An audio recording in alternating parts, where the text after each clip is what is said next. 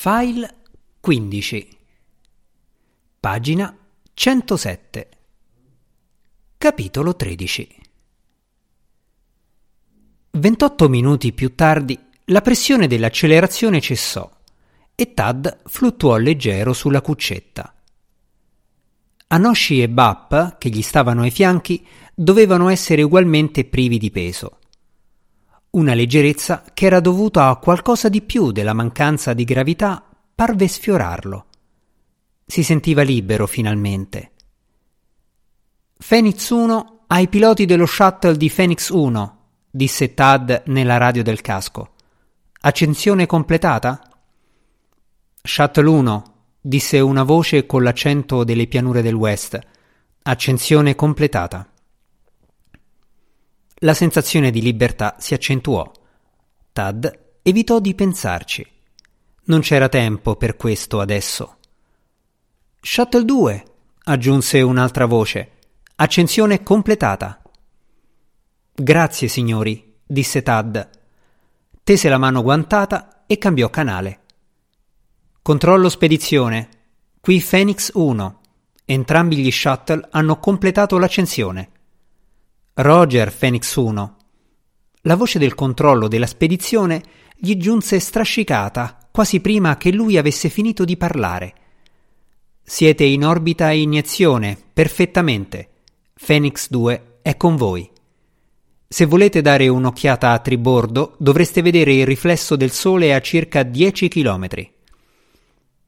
Tad girò la testa con un certo sforzo per guardare dall'oblò a destra. Per un secondo non vide altro che le stelle sullo sfondo nero dello spazio privo d'aria. Poi apparve un lampo lento e luminoso che sembrò bruciare per mezzo secondo prima di sparire. Dopo un momento si ripeté. Sembra che stiano beccheggiando un po', disse Tad. Niente di preoccupante, Phoenix 1, disse il controllo della spedizione. Phoenix 2 riferisce che stanno correggendo con i razzi di assetto. Tutto pronto per dire addio ai vostri shuttle? Tutto pronto, disse Tad. Allora avete il via, Phoenix 1, disse il controllo. Effettuare la separazione dagli shuttle. Roger, disse Tad. Tornò alla frequenza sulla quale aveva parlato con i piloti dei due shuttle nucleari agganciati ai due lati di Phoenix 1. Qui di nuovo Phoenix 1, disse. Tutto pronto per la separazione? Shuttle 1 e 2. Pronti? Shuttle 1 pronto. Shuttle 2 pronto. Le risposte furono immediate. Attivare le cariche di sgancio, disse Tad. 3, 2, 1. Accensione. All'ultima parola premette l'indice guantato sul pulsante facendo attivare le cariche esplosive che staccavano Phoenix 1 dagli shuttle. Vi fu un tonfo sordo dietro di loro su Phoenix 1 e Tad alzò la mano per attivare lo schermo del pilota e inquadrare gli shuttle mediante la telecamera montata presso la parte anteriore della nave spaziale. In pieno sole, apparendo come se fossero al di sotto del ventre di Phoenix 1, i due shuttle sembravano allontanarsi e separarsi.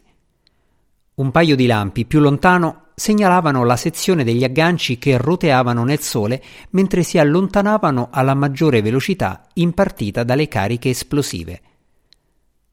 Gli shuttle di supporto si stavano staccando da Phoenix solo grazie alla piccola spinta dei razzi d'assetto.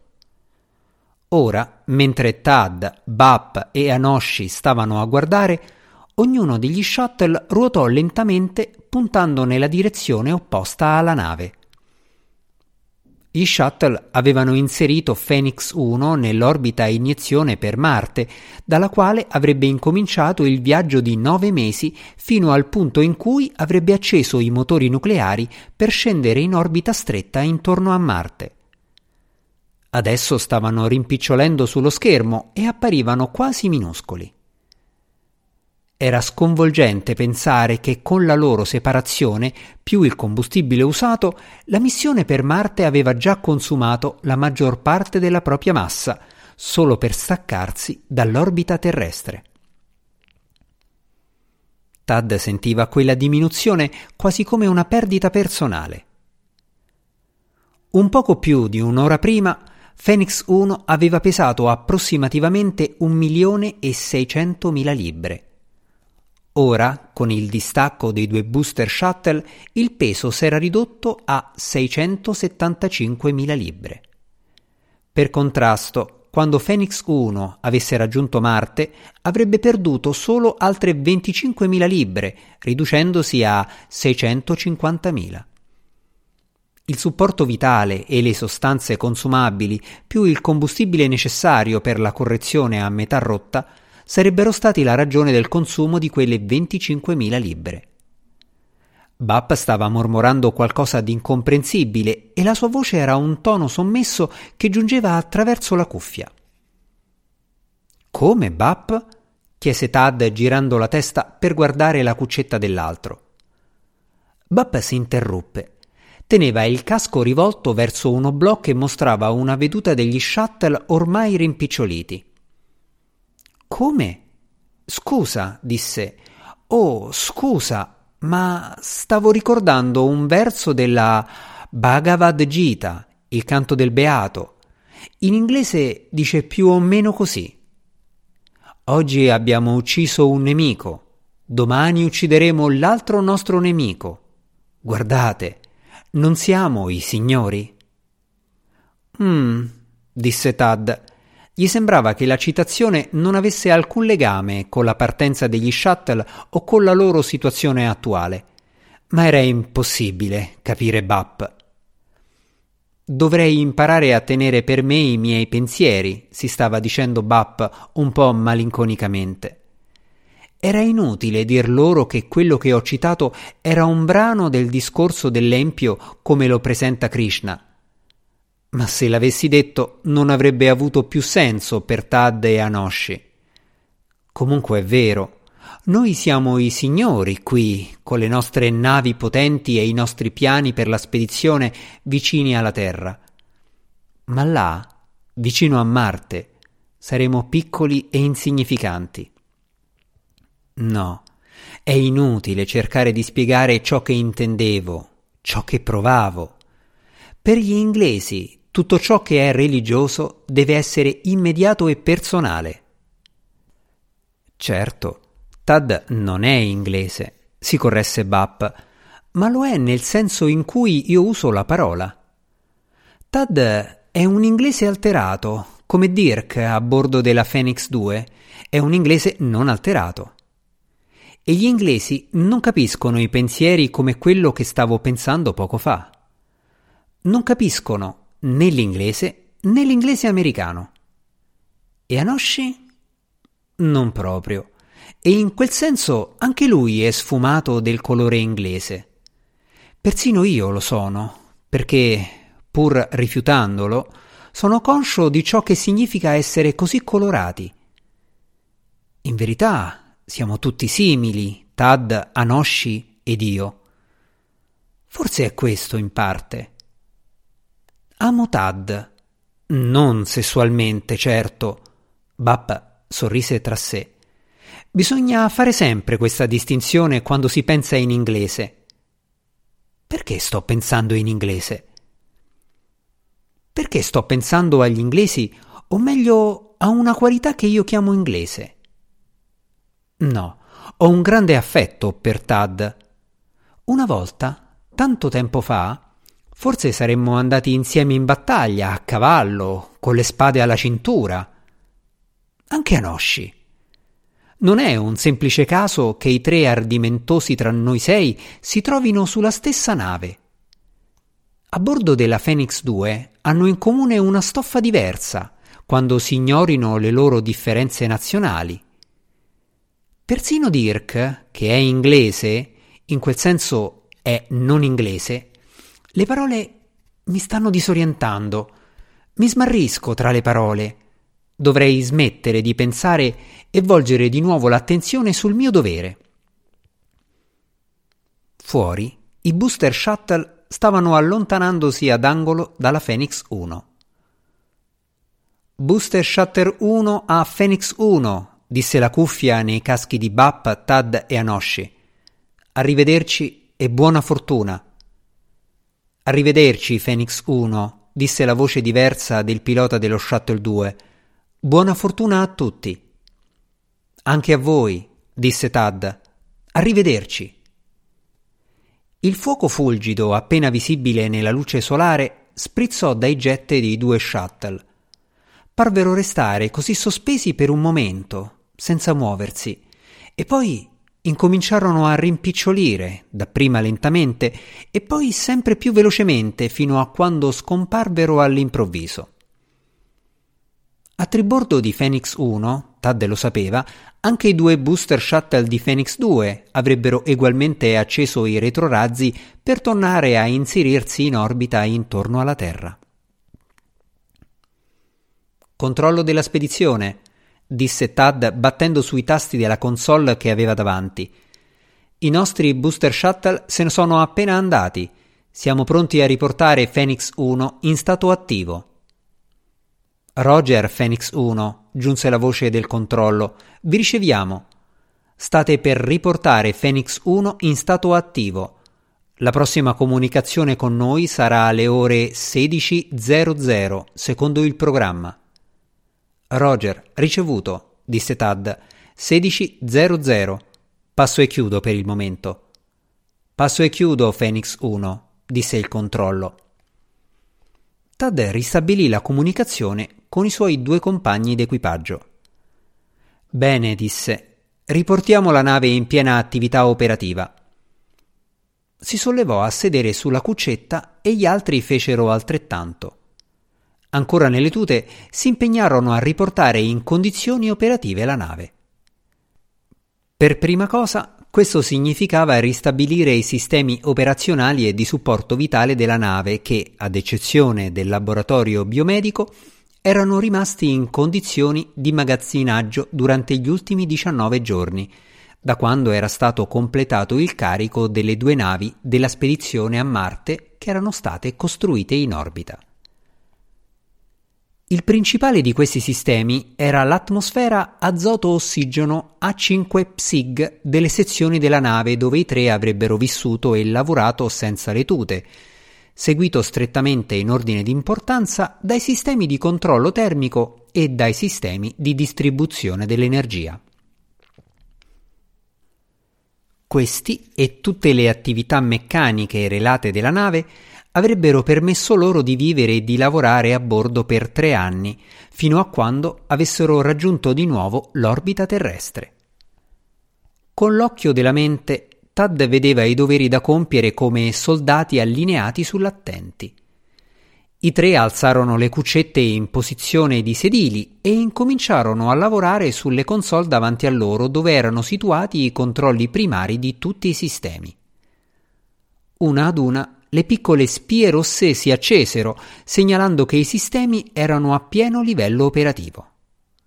Poi, uno ad uno, a beneficio del registratore automatico del giornale di bordo della nave, oltre che a beneficio di loro stessi, incominciarono a passare verbalmente in rassegna l'elenco dei sistemi che portavano in piena attività. E tutti i sistemi in funzione, disse finalmente Tad concludendo l'elenco. Phoenix 1 in stato operante attivo completo. Bene, incominciato il controllo visuale dei ponti. Precedette gli altri che si alzarono in piedi e si diressero verso il tubo d'accesso che correva attraverso il centro di tutti i quattro ponti della nave. In assenza di gravità e ancora nelle tute, urtarono goffamente l'uno contro l'altro, aprendo la porta del tubo ed entrandovi. Tad andò per primo nella direzione che sarebbe stata giù, quando Phoenix 1 e 2 si fossero agganciate insieme e avessero cominciato a ruotare per produrre un surrogato di gravità. Finalmente raggiunse la porta che si apriva sul ponte B. Era il primo ponte al di sotto dell'A il ponte di comando che avevano appena lasciato. Come A? consisteva di uno spazio a forma di ciambella, la cui parete esterna era separata dallo scafo della nave soltanto dall'isolante e da una rete di tubi termici ideati per equilibrare la temperatura interna tra il calore del lato della nave esposto alla luce solare e il gelo del lato in ombra, la parte interna del ponte B, come quella di tutti i ponti, era la parete del tubo d'accesso. A casa, disse allegramente Anosci quando uscirono tutti sul ponte B. E infatti era la loro casa. Diversamente dal ponte A, che era tutto aperto con le console dei comandi e le altre apparecchiature disposte intorno sul pavimento, il ponte B era suddiviso da paratie. Tre degli spazi racchiusi dalle paratie erano le cabine, un po' più spaziose e meritevoli di quel nome di quanto lo fossero i compartimenti per dormire dello Skylab. Guardate, disse Anosci, ci sono già le targhe sulle porte. Non c'è pericolo di dimenticare dove si dorme. Tad guardò. Ciò che vide non era stato specificato da nessuna parte nei piani originali o nelle simulazioni del ponte B che avevano incontrato sulla Terra. Una solenne targhetta nera con il nome era stata affissa alla porta di ognuna delle cabine. Un piccolo tocco quasi malizioso da parte di coloro che avevano provveduto alle rifiniture dell'interno della nave spaziale. Le targhette con i nomi non erano necessarie. Molto tempo prima i tre avevano scelto le cabine, ma erano una piccola decorazione umana, un dono di commiato da parte di qualcuno dei lavoratori. Tad sentiva l'emozione che stava dietro a quelle targhette, nonostante tutto, e comprendendo il tono dietro le parole di Anosci, capì che Anosci, e indubbiamente anche Bap, lo sentiva anche lui. Bene, ispezioniamole, disse Tad spezzando l'incantesimo. Ognuno entrò nella propria cabina, mentre il magnetismo delle suole degli stivali si accendeva e si spegneva a ogni flessione dei piedi, in modo che era un po' come camminare sul pavimento di una cucina dove era stato appena sparso qualcosa di viscoso. Le stanze corrispondevano ai requisiti e si incontrarono di nuovo davanti alle cabine per entrare insieme nel quadrato. Il quadrato, che era il locale pranzo e ricreazione per tutti e tre, occupava quasi un terzo dello spazio del ponte B. Controllerò i compartimenti magazzino e rifiuti, disse Tad. Ci troveremo al ponte C. Entrò nel piccolo compartimento magazzino dove erano stivate le provviste immediate di viveri e bevande. Dopo aver controllato, passò al compartimento della gestione rifiuti. Il rigoroso utilitarismo del compartimento della gestione rifiuti che era stato collaudato sullo Skylab aveva subito qualche miglioria, nell'aspetto se non altro, ma i fattori fondamentali restavano. L'equipaggiamento doveva essere disponibile per il controllo biomedico dei rifiuti corporei dei tre uomini, sebbene su Phoenix 1 quasi tutto il lavoro venisse effettuato dagli apparecchi automatici. Inoltre dovevano esserci gli impianti per l'eliminazione di una massa di cose, dai contenitori dei viveri agli utensili danneggiati, alle uniformi scartate. Era più facile buttarle via anziché lavarle nelle condizioni dello spazio. Anche qui, fortunatamente, i macchinari automatici provvedevano a congelare e a scaricare i rifiuti attraverso un canale che portava a una camera di compensazione nella sezione non pressurizzata di poppa. Quando ebbe controllato il compartimento gestione rifiuti, Tad scese al ponte C e alle quattro diverse sezioni laboratorio e officine. Anosci e Bap stavano ancora controllando l'equipaggiamento. Tad proseguì da solo al ponte D. Il quarto e ultimo ponte era pieno zeppo di provviste e materiale. Gran parte del materiale era destinato a venire utilizzato nei programmi sperimentali delle prime quattro settimane del volo della spedizione verso Marte, mentre l'interesse del pubblico era ancora al massimo. Tad guardò cupamente gli scatoloni allineati. Le navi per la spedizione a Marte erano state progettate in origine per portare equipaggi doppi rispetto a quelli che avevano ora, sei uomini per ciascuna. Adesso c'era a malapena spazio per tre. In parte l'affollamento era dovuto alla proliferazione della stessa ricerca di base. I paesi maggiori, almeno, avevano finalmente incominciato a rendersi conto della necessità, sotto la pressione della popolazione che chiedeva nuove soluzioni tecnologiche per i massicci problemi naturali dell'aria, dell'acqua e della terra. Ma la ragione fondamentale per cui Phoenix 1 e 2 erano così sovraccariche di equipaggiamento e di problemi di ricerca era una ragione politica. Jens Willy non era riuscito a ottenere una riduzione del programma quindi non poteva rivolgersi ad altri che a se stesso. E Tad aveva riflettuto molto in quelle ultime 24 ore. In effetti aveva trovato un modo possibile per salvare gli uomini e la spedizione. Però avrebbe avuto bisogno di un po' d'aiuto, e l'unico al quale poteva chiederlo era Fedia. Avrebbe parlato a Fedia al più presto possibile. Per il momento accantonò il problema e tornò al compito più immediato. Un rapido controllo e l'ispezione del ponte D si concluse e dopo il ponte D c'era soltanto il biolab per Marte, sterilizzato e al momento sigillato. Dal biolab marziano al ponte di comando A era l'area della nave cosiddetta in maniche di camicia.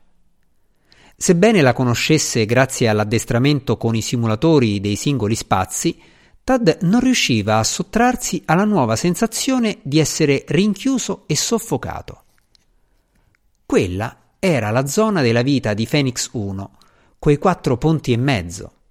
Al di fuori di tale zona e del suo duplicato di Phoenix 2 non c'era un posto dove fosse possibile la vita senza una tuta spaziale da lì alla Terra che avevano appena lasciato. Dietro il biolab e la sezione non pressurizzata che lo circondava c'era soltanto la sezione di 160 piedi dell'unico shuttle nucleare, il loro motore principale, che non sarebbe stato acceso fino a che non avessero raggiunto Marte e fosse venuto per loro il momento di scendere in un'orbita stretta intorno al pianeta rosso. Più avanti dello shuttle nucleare, la zona della vita più il compartimento non pressurizzato al di là del ponte A contenente le sonde automatiche e il MEM, il Mars Excursion Module. Formavano i restanti 33 metri della nave spaziale. In meno di 16 metri di quei 33, lui, Anoshi e Bap avrebbero trascorso gran parte dei prossimi tre anni vivendo e lavorando. Era poco spaziosa, non era bella, ma era la loro nave, era la sua nave, e l'avrebbe portata al compimento della missione. Euforico Tad si voltò e risalì il tubo d'accesso fino al ponte A dove Bap e Anoshi lo stavano aspettando. Il cronometro del ponte A segnava le ore 14.00 esatte. Controllo visuale di Phoenix 1 mostra tutto in ordine, comunicò Tad a Cape Canaveral. Sembrava ancora un po' strano riferire a Canaveral a quel punto anziché al controllo della missione alla NASA di Houston. L'esperienza spaziale di Tad risaliva a prima che l'ultimo e più serio taglio degli stanziamenti riducesse l'installazione della NASA a Houston a un'ombra di se stessa.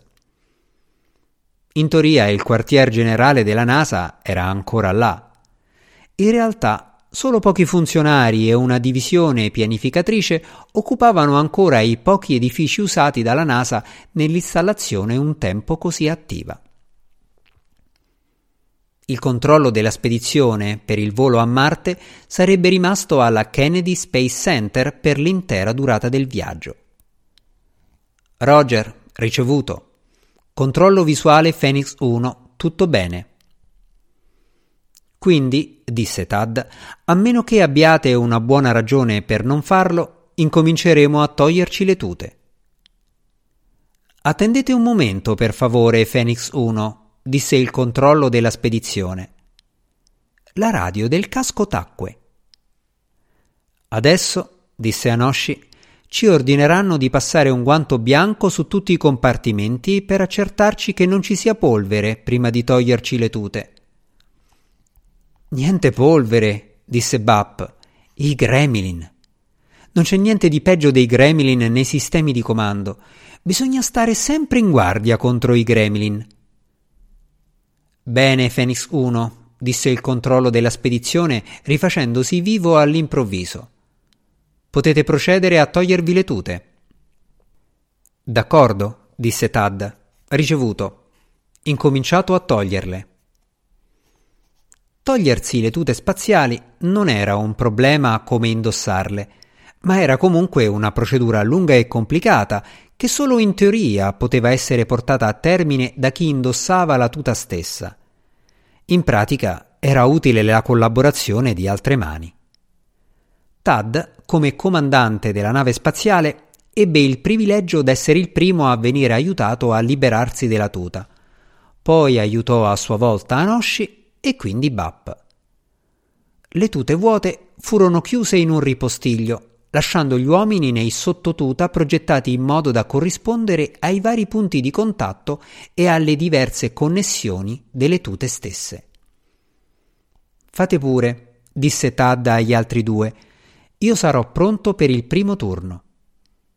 Gli ordini stabilivano che uno dei tre fosse sempre vestito e pronto a indossare la tuta spaziale. Gli altri due erano liberi di cambiarsi indossando i CWG, Constant Wear Garments. Bappe e Anoshi sparirono nel tubo d'accesso e Tad sedette sulla cuccetta anti-accelerazione che adesso era nella posizione di controllo per avvisare Cape Canaveral che erano pronti a incominciare le manovre d'aggancio con Phoenix 2. Roger, ricevuto, disse il controllo della spedizione. Avete ancora i dati della vostra posizione? Li stiamo preparando, disse Tad.